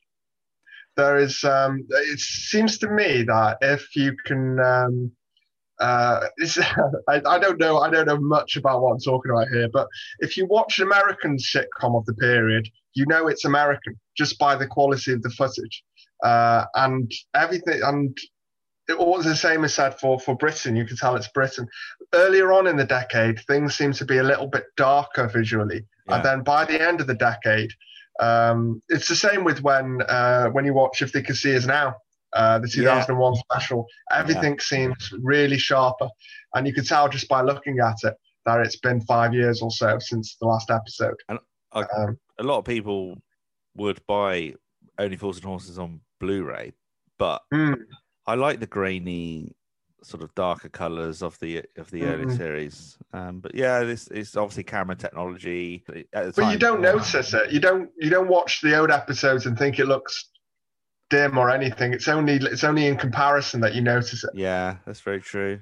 Well, Margaret is trying to read through the TV Times mag, as like you said, she has been reading through that, so she probably knew that that art, Renaissance art documentary was on, and um, she's asked to see what was on the box: Dinosaur Hospital. and it's a mock-up on all the sort of programs in it. They had it. Yeah, it's- I think dinosaurs, Animal Hospital, Exactly. Exactly. anything like that. You could, they just Yeah. started to diversify in, in all sorts of uh, reality TV and and documentary. It's Um, a, a, it's a rare moments of satire for uh, for Renwick, Yeah, uh, and of course he he'd done satire before in he did a, a newspaper sitcom, um, which. Richard Wilson was in, Hot Metal, yeah. So he, he does he can do satire, and there's just a glimmer of it there with this um, cross between, as you say, Walking with Dinosaurs and Animal Hospital. And uh, which is insane because how can you save an animal when it's extinct? but it goes to show how it's um, but on the topic uh, of that, they do mention Rolf Harris. yeah, I swear he's been dead for 15 years. Um, yeah, yeah. at the time of when he was presenting Animal Hospital, but of course, he's uh, yeah, he's not so not Mr. Popper anymore, is he? He's, It's uh, like when he mentioned Nicholas Parsons, and uh, he said, "This Nicholas Parsons still alive?" And it's, uh, yeah, he doesn't seem to have his finger on the pulse uh, of popular No. culture, no, Richard, uh, No. Victor. Yeah, But uh, we've um, with the uh, did we do we recognize what newspaper Victor is uh, reading, or is it just a local one? You know, previously in the episode, I mean, don't. Does I he read- see. has he ever? Read? Because you can usually tell, um, but not a great deal about somebody, but you could sort of certainly uh, tell a little something by um, by what newspaper they're reading. It's I always um, the Sun. No, it wouldn't be the Sun. I don't think I've ever seen Victor read the Sun. They used to read But, the Daily uh, Mirror. I know Del reads the Daily Mirror a lot, doesn't he? in- Oh, really? Okay. From what I've seen, but otherwise, Peckham Echo. I don't know. Yeah. So that would mean that Victor would presumably maybe vote Labour, and it was only through through listening to this podcast that I noticed that he makes some occasionally disparaging remarks against Tory politicians. Yeah. Which I is- never noticed that because uh, No. it's uh, it's true. He, he, So he talks about it in the trial. I think he um he sarcastically uh, reels off with a conservative majority or something, and and, and how I can't remember verbatim now the Hmm. Oh, I line. know the one. Yeah, the, Oh, the, in the bath moment. In, it's in the bath one. Is it in the bath? Relief, picture in the bath, When he says, "I can't believe that last election result." yeah, yeah. But then in, in, in another episode, uh, it's hinted that he voted for Thatcher because Mar- uh Margaret says to him, uh, "That's how she kept getting in people like you." And so I, I, I don't Oh. understand that disconnect. Um, Maybe but then- a swing voter, maybe I don't know. yeah, maybe I'm projecting because I vote Labour. So Oh, okay, fair enough. Um, yeah, Renwick is um, uh, d- d- is maybe because definitely, um, I, definitely yeah. Labour. I think, yeah, I Mm. think so. Changing the topic, I've made a nerdy observation that Victor sort of Mhm. sat on the main sofa. He's not on his, his couch. But I can only oh yes, like two occasions, I think. You might be able to correct me. We are put Huh. living in the tomb when it, when Mrs. Warboys thinks he's overdosed, and the trial when he's doing the crossword where he gets like inky face, and maybe Right. descent into the three times descent into the maelstrom when he's with the gorilla suit. Uh, yeah, yeah, yeah. You're right. Yeah. that- I mean, it's I mean, it's a, a nothing comment from me. No, no, I think it's an interesting one because it suggests that the reason, um, the choreography of the scene, he needs to be sitting there. Yeah, So when Roy Hudd comes to sit down, Victor goes up, yeah, and so it's it's a sort of he wouldn't really he wouldn't ordinarily go and sit there, but it's because because of you know they have to have that joke. So that's yeah, that's an interesting point. through the sheer desperation to fulfill their boredom with some kind of entertainment, Victor announces he's going to listen to Dale Winton reciting Kubla Khan. Now, I thought that was made specially for this episode, but he, he really did do a recite Oh, right. Kubla Khan.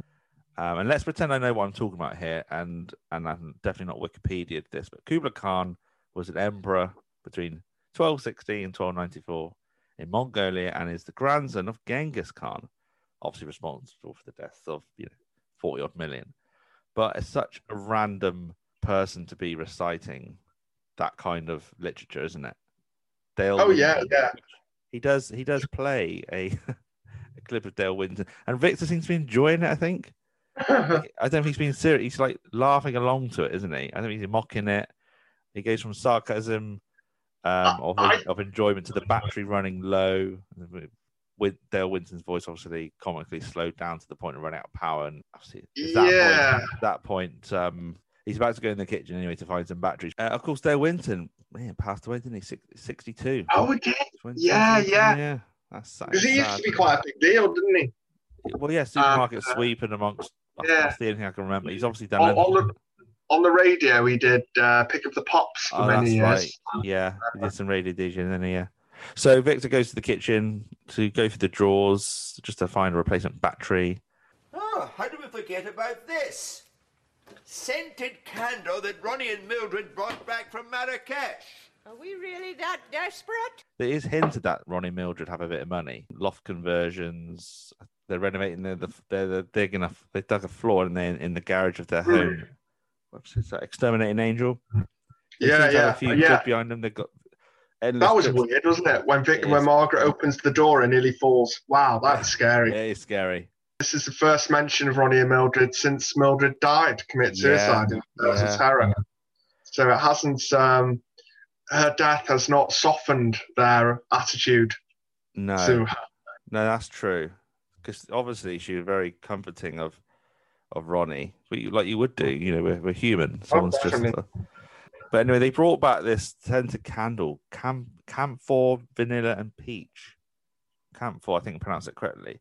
Now I thought something's got to be awry with this candle. Now we know it, it lights and lets off this distinct smell that that doesn't go down with well with Margaret. But camphor is apparently it can uh, be used topically to relieve pain, irritation, and itching. And it's also um, has a apparently it's described as having um, there's another there's another definition. Okay, so it's also defined as a white volatile crystalline substance with an aromatic smell and a bitter taste. So I think that's purposely done to, to reflect the fact that Ronnie and Mildred are causing them pain or anguish even when they're not present, just by way of a candle. It could just be vanilla and peach. It's got to be camphor, vanilla and peach. So I thought I was just reading into things there to think, oh, is that is that just a way just to get in a little bit of aggro from Ronnie and Mildred? It's But a, it's a little more. it's uh, it's just to make them even more uncomfortable. I think it goes to show how desperate they are. Uh, Margaret mentions she says when when he brings it out, she says, Talk about the devils! Don't bring it over here! and that is um, I didn't realize this until um, but there it, until I started thinking about it. But there is a Sherlock Holmes story called The Adventure of the Devil's Foot.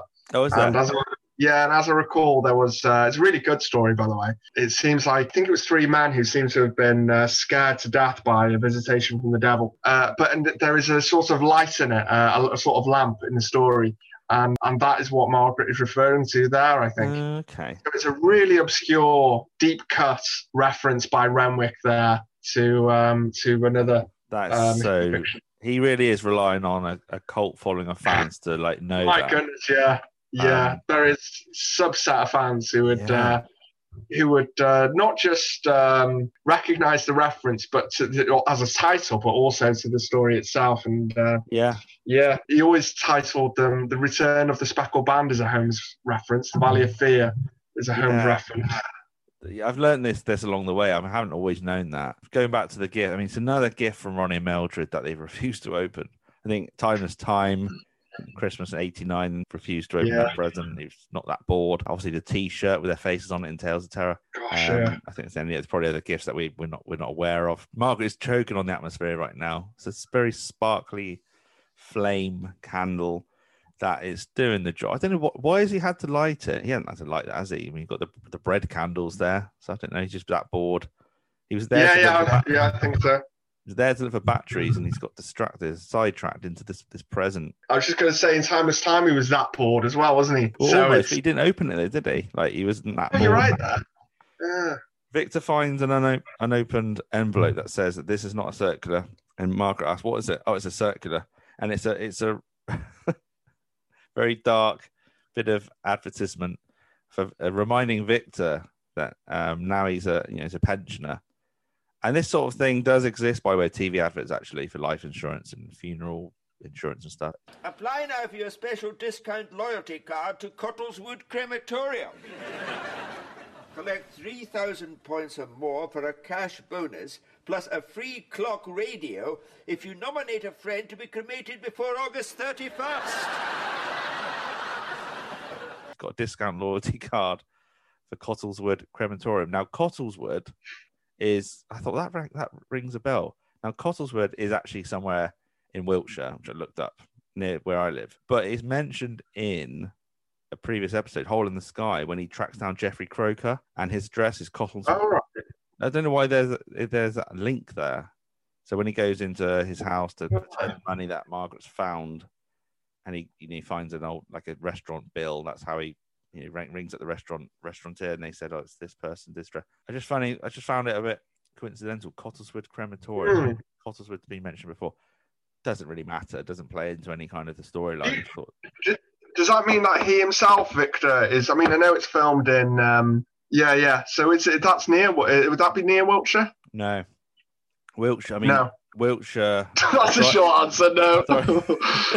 Well, it's about an hour and a forty-minute drive to from where I lived in Wiltshire Ah. to Christchurch. yeah. But it's a made. It's a- it's a completely made-up place. Otherwise, in their Yeah. world, Yeah. Yeah. Well, no. This, this ludicrous offer says to collect three thousand points for cash bonus or a free clock radio if you nominate a friend to be cremated uh, before August the thirty-first. What a line! What a disrespectful, Yeah. absurd line. keep- I know. Yeah. It's the- again, isn't it? Yeah. Brilliant. surrealism, eh? Very dark. Yeah. But it's a standard mocking of everyone's favorite rant, you know, junk mail, all sorts of crap. Oh yeah, yeah. And it isn't given much airtime. I think that that is the only reference to junk mail in the series, apart from the cartoon uh, that Derek writes and draws in Ah. Endgame. Yes, that's right. Yeah. Uh, it, it seems like that is the first, um, that's the most obvious thing you would think of. It's the sort of thing which they would have discussed on a. Uh, they did. There was a show in the 2000s on BBC Two called Grumpy Old Men, where they talked to. Uh, middle, uh, yeah, yeah, talked to celebrities in late middle age, and they would complain about things. Yeah. Um, it's one of those kind of topics, I suppose. Uh, it's a little bit of it's low hanging fruit, I think. Victor and tends to complain about um, things a little less obvious than that. Yes, yes. the more subtleties, the more subtle ones to moan about that you just don't think of the top of your head. I think are funnier. Exactly. Yeah. Margaret does say, you know, she was supposed to get some batteries earlier in the day, but there was she was distracted by some sort of kerfuffle, as she words it. Oh, yes. I didn't tell you, did I? There was a big siege going on in one of those houses by the putting green. Some maniac, apparently, holding a family of five hostage at gunpoint. The police had got the whole area sealed off. Traffic was being diverted. It was just like something out of a film. Apparently, they weren't allowing anyone near the park. They'd got concealed marksmen in the bushes. God knows what else. Victor's a little confused because he's like, "Well, I, I was there this morning, and he'd, he'd taken a shortcut through, you know, wired netting to get into the park, and he didn't see any concealed marksmen. I didn't see any concealed marksmen. Well, you wouldn't, would you? They were concealed. I love that. I love that. Well, you wouldn't, would you? They're concealed. I just thought it's not often Victor questions something, and, and, and it is in return made a slight forward by Margaret. Like, um, she said things in the past like usually the other way around. You know, you go and buy manure for any Tom, Dick, and Harry. You don't know where it's been. Yes. You know it's You been. know, what I mean, you know exactly where it's been. Up a horse. But it, it, it turns out this this nutter was prepared to open fire to, to open fire on anyone he saw doing something remotely suspicious, and ask questions like. So, I don't. know This was this the man Wow. holding the siege on the mark on the marked guns. No, no, I, I thought that at first. Or was it the instruction It- for it the is- police? Is it the instruction for the police to like shoot anyone they see, or is because they can see the gunman, can't they? I don't know. Yeah. the hilarity is the penny obviously has dropped because the earlier talk of this Tai Chi has come full circle. See, there's there's always a bit of a well-rounded storyline to these gags, or pathos, as we say, that comes to the forefront of this like exceptional, this amazing comedy, isn't it? Because the, the the talk of well, Victor speculated use stumping their cigarette through his beret cap. Remotely suspicious? You mean I was fart arsing about up there in the middle of the grass in full view of an armed psychopath doing bloody Tai Chi exercises? Jamming my hands in the air like a simpleton? I could have ended up with a bullet through my.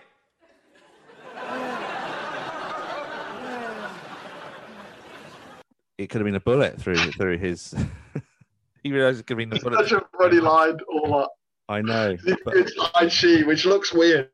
And um, yeah, So I, brilliant. and that's why, yeah. he's obviously had his beret hung up at the at the club where he, where he's doing the tai chi, so that that so that they have open fired, and it's I suspect is it, is it assumed that it was the, a, a bullet a bullet hole rather than a cigarette hole.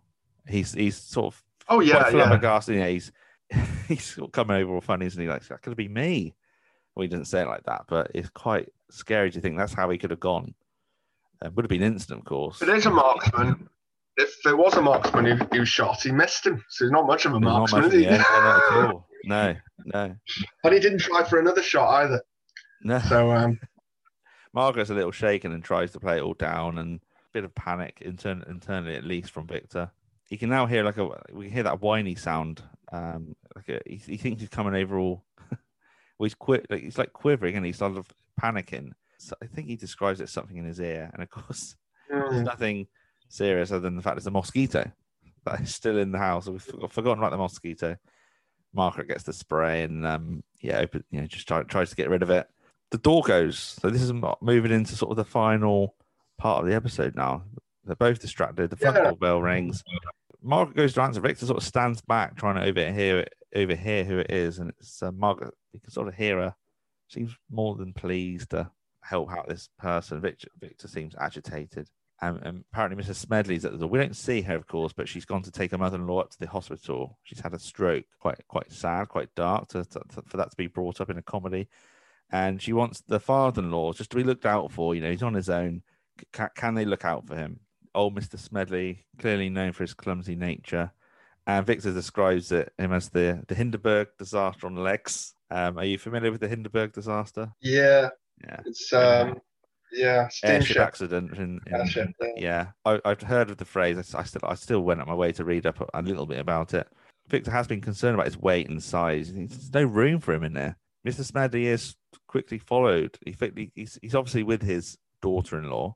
Mr. Smedley is now guided through. So this is played by Roy Hudd. Hmm. I read in the Webber book there was a few other contenders. Hang on a minute. Got the old Bible. Are you aware? Are you aware of who else was in line to play Mr. Smith? I wasn't. No. I, I think my my copy of the book's in the attic or somewhere. I wasn't able to put my hand on it. So, um, Hugh Lloyd, George Cole, and Frank Middlemass were all Hmm. offered the role before Roy Hudd.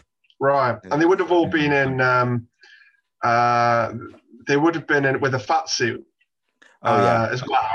Um, yeah, I'm familiar with all all of those actors. Uh, Hugh Lloyd is um, was an actor of uh, many years standing, best known perhaps even now for appearing in a sitcom with um, uh, Terry Scott called Hugh and I in the 1960s, and also for his recurring roles, different characters in Hancock's Half Hour. Um, Right. George Cole, obviously best known for Minder, and Yeah. uh, before that, the St. Trinian's films. Um, he was um, the adopted, uh, the foster son of Alistair Sim, who is uh, um, who will be uh, rendered in likeness in um, in the final episode in that picture. That's uh, that's um, that's supposed to look like Victor, but it doesn't. can I call you the Oracle of all information? No, no, no, no, no, no, no, you're, no. you're no, a no. walking IMDb um, reference no, no. manual. Um, awesome. Frank Middlemass was in Heartbeat. He played a doctor. I remember he died while fishing in a stream, the character. Um, but he was also played uh, Rocky, the very lively, um, rebellious father to Lion, the Lionel's character. Uh, he was Right. played by Jeff Palmer in Miss Hangers By. So Right. yeah, all, all easy to imagine there in that role, certainly. Yeah, I think what swung it for Renwick there was that uh, he'd worked with uh, Roy Hudd. Uh, he'd written sketches for um, the Hud, um, the News Huddlines, which was a, uh, a radio series Roy Hudd did from 1975 to 2001. Oh, okay, they um, got a history then. That's good. Yeah, Yeah, yeah. So they kind of. Uh, it's it's weird seeing. Uh, it's not weird, it's like, but slightly jarring for a character to be introduced so late in the episode. it is. Uh, it, they they use the same um, makeup artist as the as the one for Owen Brennan, Mr. Swainey, when he was in a not so much as a, a, a large fat suit in End is it Endgame. Is it Endgame? Uh, yeah, yeah, yeah. It's a game. Yeah. Neill Gorton was the chap who who sort of designed the fat suit and obviously made Mr. Swainey large as well. Mr. Smedley, a very large chap. Another comedy name. Smedley is a great name. He's got a head torch, and uh, he's, he speak. He, Like he's going down a mine. The headlight. He, 'cause this headlight used to belong to his brother, who worked in the, the Kent minefields for 25 years prior to his untimely death from respiratory failure. So yeah, Roy Hudd, now known mostly for, I mean, various things: Chastity Belt, Ashes to Ashes, um, Coronation Street. I mean, loads of other shows. I mean, he only died a couple of years ago, didn't he? I think Roy is a very Uh, yeah, yeah. Margaret partially introduces, I say partially introduces Mr. Mr. Smedley to Victor. Uh, Mr. Smedley sort of grunts to acknowledge um, Victor as as as the polite host. As like Victor's Victor's now playing this polite host and asks him to sit down. And obviously, Mr. Swedley's Swedley, Mr. Smedley's weight comparison to Victor is visualized because obviously they sit down. Like you said, this is why Victor has to sit on the main, the longer sofa. When he does sit down, Victor shoots back up almost like a seesaw or one-sided seesaw anyway, which is funny to see. Mr. Smedley is is quite persistent with his apologies for his presence causing nuisance, and he, he does say that an awful lot to the point it probably is a bit nuisance. I'm I'm, I'm terribly sorry, but then they're not doing anything otherwise, are they? So they, I don't think mm. it's been too much of a. His wife is in hospital, I suppose. To be fair, I'm very sorry about all this.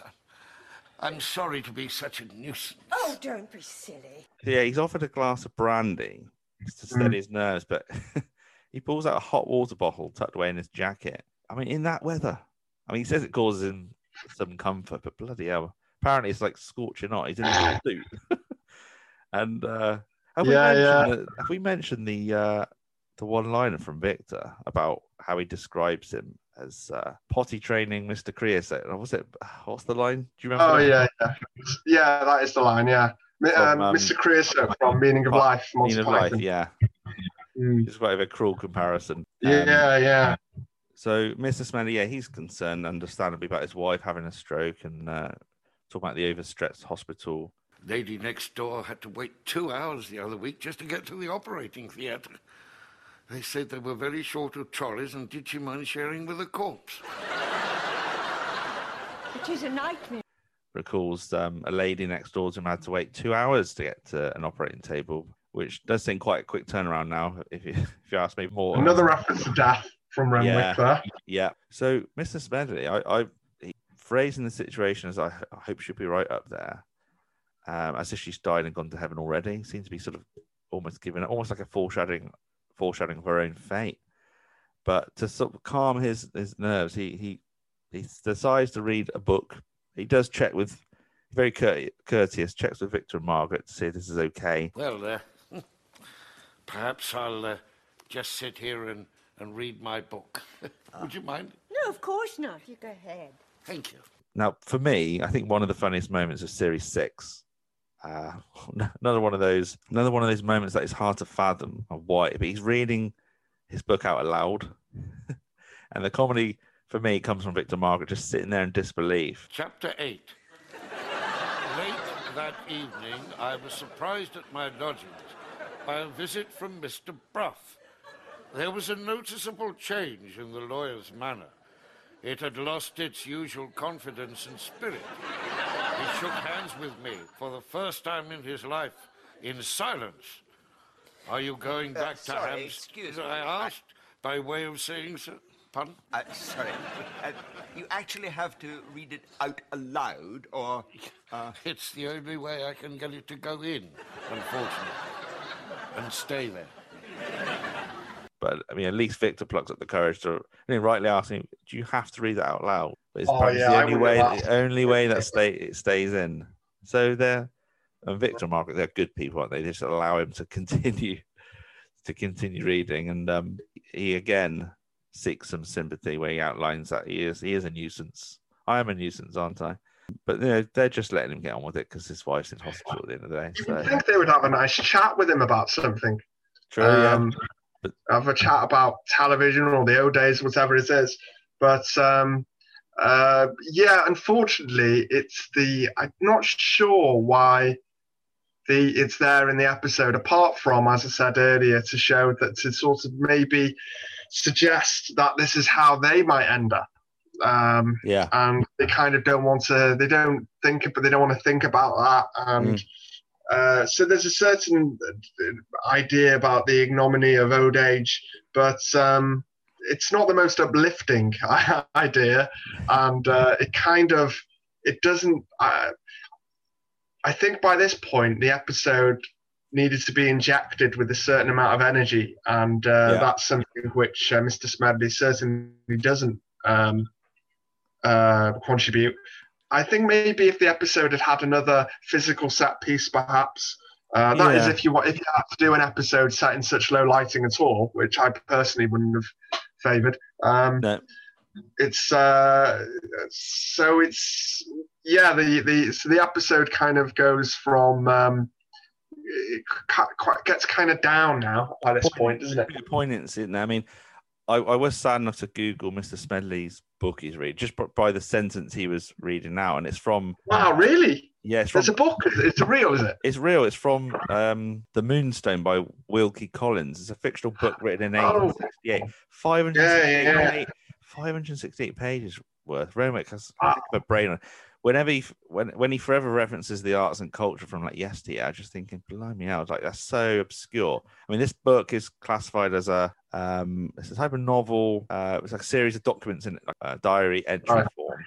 Um, so it's like a it's a detective novel, and apparently, Oh, and it It's a classic. Yeah. yeah. So are you aware about it? Okay. Yeah. Oh yeah, yeah. Wilkie Collins. Yeah, he was the uh, progenitor of uh, Gothic literature. So it was. It's very in keeping again with with uh, Renwick that he chose uh, uh, a Wilkie Collins novel because it's very much into Gothic and uh, creepiness. Uh, it, Collins had also written a book called a famous book called The Woman in White, and Right. um, and that the, he's sort of the um, I suppose the, the sort of grandfather of the crime novel uh, the detective novel. So it's where, and it precedes um Holmes, I believe. So it's uh, so it's quite it, it, it- what they would call uh, in those days. Uh, oh, what was the name now? They had sort of shockers, I think they called them. These Right. kind of novels which were slightly scandalous about. Hmm. Um, Lady Audley's Secret was another one. So yeah, certainly, and uh, it, it's certainly appropriate that uh, Renwick would have chosen that, especially Yeah. as he mentioned the uh, the Carter Dickson one from earlier. Yes. Yeah, I, I, knew you'd be able to, to reference the, the novels or the books and, and have an and a bit of background to them. I did find it funny, you know, with people hard of hearing, it takes them a few moments, Mr. Smedley, a few moments to stop reading before hearing Victor's calls from just to just to like yeah. because it's that it's it's just how Roy Hudd this that, that little bit of acting that comedy. Yeah, yeah. I just said sorry, like just he, he read a, He was a so focused on reading, wasn't he? yeah, he's into it. Poor Victor Margaret, double double whammy, looking after Mr. Smedley and having him read aloud. But was going to say, wouldn't it would it not have been funnier, perhaps, if he had been reading a celebrity autobiography, like so. um, I don't know who was around then, Thea Turner's biography or something like that. that Hey- might have been funny. Eamonn Holmes or Richard Uh, Madeley or something like that. Yeah, I think I think you're right. Yeah, they yeah, exactly. it. Yeah. Mr. Smedley makes an announcement. He, he's going to the toilet, whilst Margaret signals where the bathroom is, or she assumes he knows. He bizarrely, he bizarrely calmly, bizarrely and calmly uh, says he's already been. Anyway, I'm, I'm going to the toilet now, I'm afraid.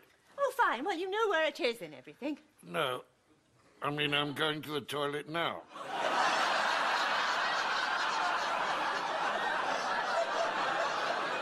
As I speak. The control goes, you know, after a while. See, Oh yeah.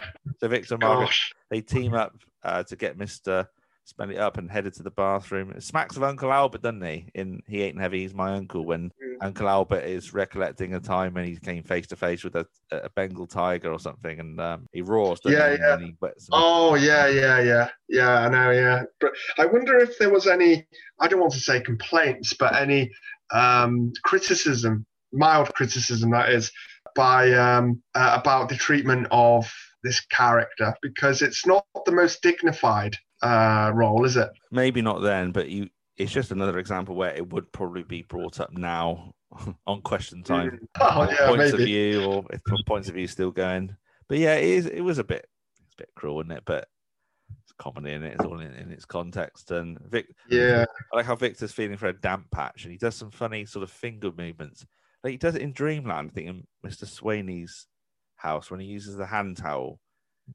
and it's too late for him to not use it when when Mr. Swainey says, you know, I've got some. I think he says he's got some nasty skin condition or something. And Ah, comes yeah, yeah, yeah. And he's he's got his hands Gosh. spread out like. he has a contagious skin. Oh yeah, Yeah. But it's a, it is a clever line from Victor Way. he exaggerates the idea of having to look after Mr. Smedley furthermore, you know, by way of personal care. Or potty training Mr. Creosote, which is, yeah, this is the point he, he says it. My God, I suppose we're going to be up with him all night. Potty training Mr. Creosote. do they only have to look after, after him this evening? He's not coming to No, he- he's not coming to stay. I, I, well, who knows how long someone will be at the hospital? I think, I think the idea is here he just stays there for a few hours until she's back home, Mm. but she could be over. Yeah, I thought so. but that's where I think the topic or the, the this episode turns a little bit more sad. I Maudlin. suppose He- Mm. he's uh he's in the bathroom at this point where Margaret seems a bit breathless and she's yeah she's feeling a bit sick and uh I think it's that she thinks it's the smell of the the candle. I think that I think. I think does she say I think he's nodding off in there now or something? Yeah, yeah, Totally fine with it with him sleeping in the downstairs toilet yeah. I saw that. much like the window cleaner and beware the tricks on the roof you know after the, the chili coffee mix just there for, for the whole episode i think they Mm. realized it in there to be fair but yeah she's feeling a bit sick you know he's, very empathetic. When Mar- when margaret's feeling down he is a, a good husband i think. And he's putting he's putting uh, himself in her shoes as he likes to go through a list of medical complication possibilities. So he's, he's really trying to work out what's wrong. And i think the news of mr spendley's wife does you know bring Margaret to account the time. Her dad was put into hospital, but he ended up uh, seeing his days out there. Oh, poor old codger. I suppose, What? well, it just, you know, what he said about his wife. Do you remember when my dad went into hospital? They said that would just be for a few days. And after a few days, they said it would be just a few more. And that's how it went on. And we always knew it would be all right. Couple more days and he'd be back home with us all again. I don't think there's any other way we'd have got through those last six months.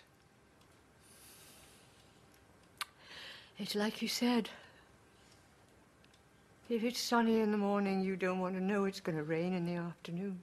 I don't think we've heard the mention of her dad before. Obviously, her mother.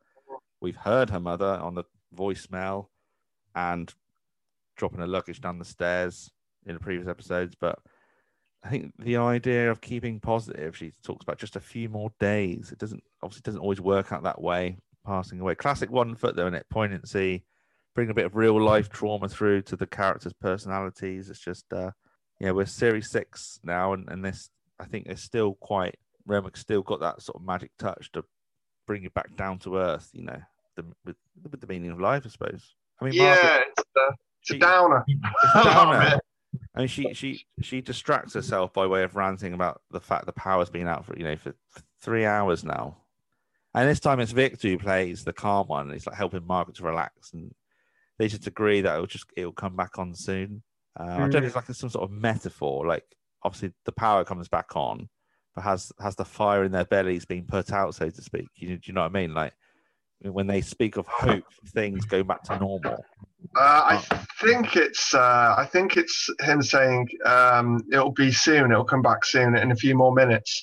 In the same way that she was saying um, how she got through her dad being in hospital by saying it would be a few more days. So it's a sort of same technique which Victor is offering there. I think. Yeah, I was just reading into the the metaphor that it just also mean like just from a fan theory point of view, like what are they going to ever feel sort of happy again, so to speak? They're sort of as the series progresses, they get Mhm. more and more depressed. You compare series one Margaret to series six Margaret. I know it's character development, and when you're a writer of a of a any series, you probably don't have a great idea how they're going to evolve. Trigger in, in series one, episode one is not the same trigger, even in No, the no. following series. You know what I mean? Yeah, yeah. Yeah, She thinks she you think she's more down, depressed I by series. I think so. Probably, yeah. I think I think she is definitely. Um, also, so is interesting. Victor. The episode has ended there. It's not really much like the previous real time episodes. Ends on a bit of poignancy, um, quite somber, isn't it? And there's no there's no real because because there's not a main sort of plot. It just ends on a discussion point.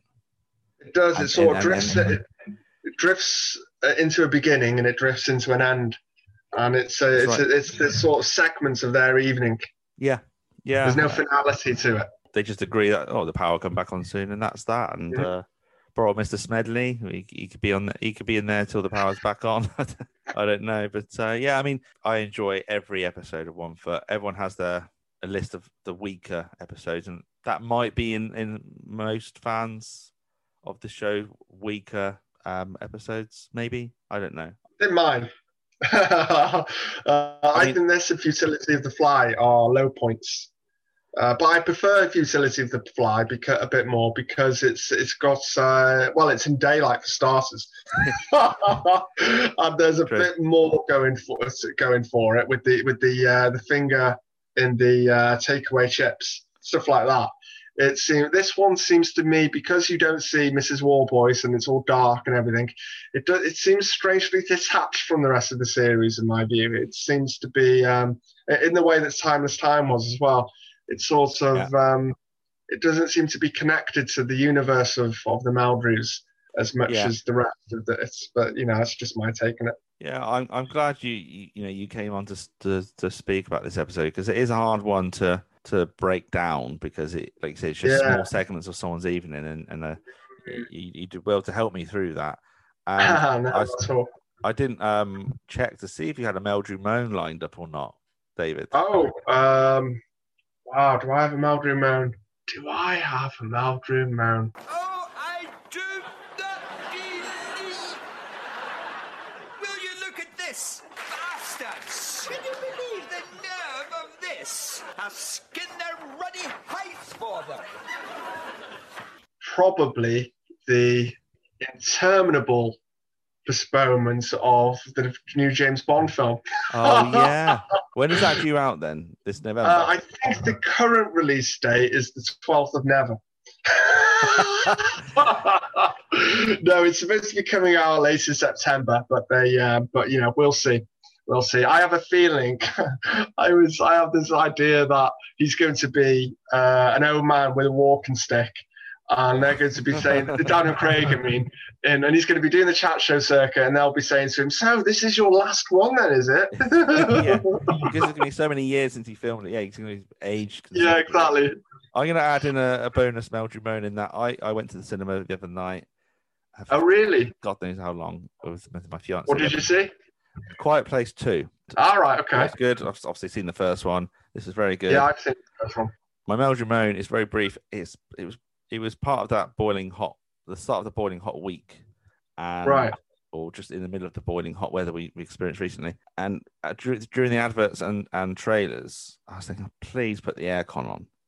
And Mm. when the film started, it was absolutely. I said what Victor Margaret. I I wanted to stand up and go the relief because they did switch on the aircon for about Mm. three minutes, and then for the rest No. of the film, they switched off, and I was so uncomfortable.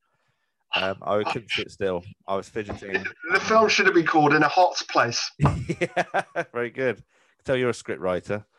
No. Yeah, just Uh, come to you straight away. That did. Put that in your next script. Yeah.